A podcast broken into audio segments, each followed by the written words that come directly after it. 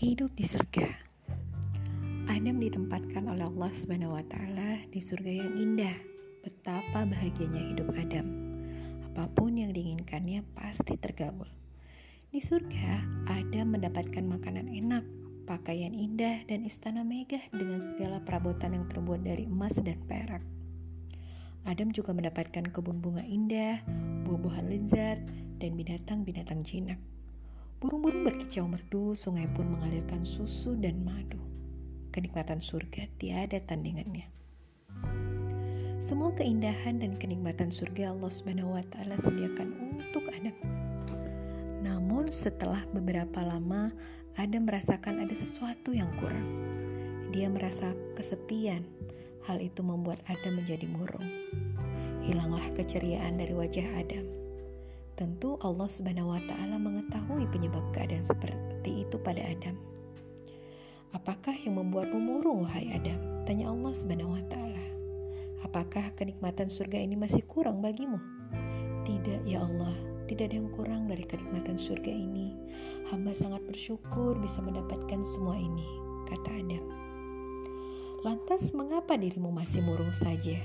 Tanya Allah Subhanahu wa taala lagi. Adam kemudian menjelaskan penyebab kemurungannya. Dia menginginkan seorang teman. Allah Subhanahu wa taala mengetahui keinginan hambanya. Allah Subhanahu wa taala adalah Maha Pencipta. Ketika Adam tengah tertidur pulas, Allah Subhanahu wa taala menciptakan teman hidup untuk Adam. Teman hidup itu adalah seorang perempuan. Dia diciptakan Allah Subhanahu wa taala dari tulang rusuk Adam.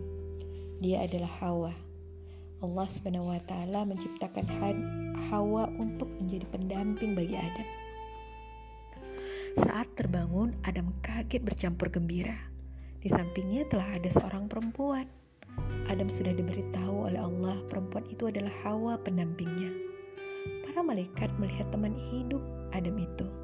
Belum pernah mereka melihat makhluk seperti itu. Mereka pun bertanya, "Siapakah dia?" Dia adalah Hawa, perempuan yang diciptakan Allah untuk menjadi teman hidupku, kata Adam penuh sukacita. Kemudian mereka dinikahkan oleh Allah SWT, malaikat menjadi saksinya. Adam dan Hawa tidak henti-hentinya bersyukur atas karunia Allah SWT itu.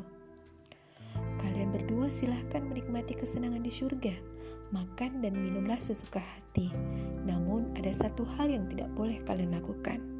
Hanya satu hal saja yang terlarang jauhilah selalu apa yang dilarang oleh Allah Subhanahu wa taala. Ya Allah, apakah yang terlarang itu?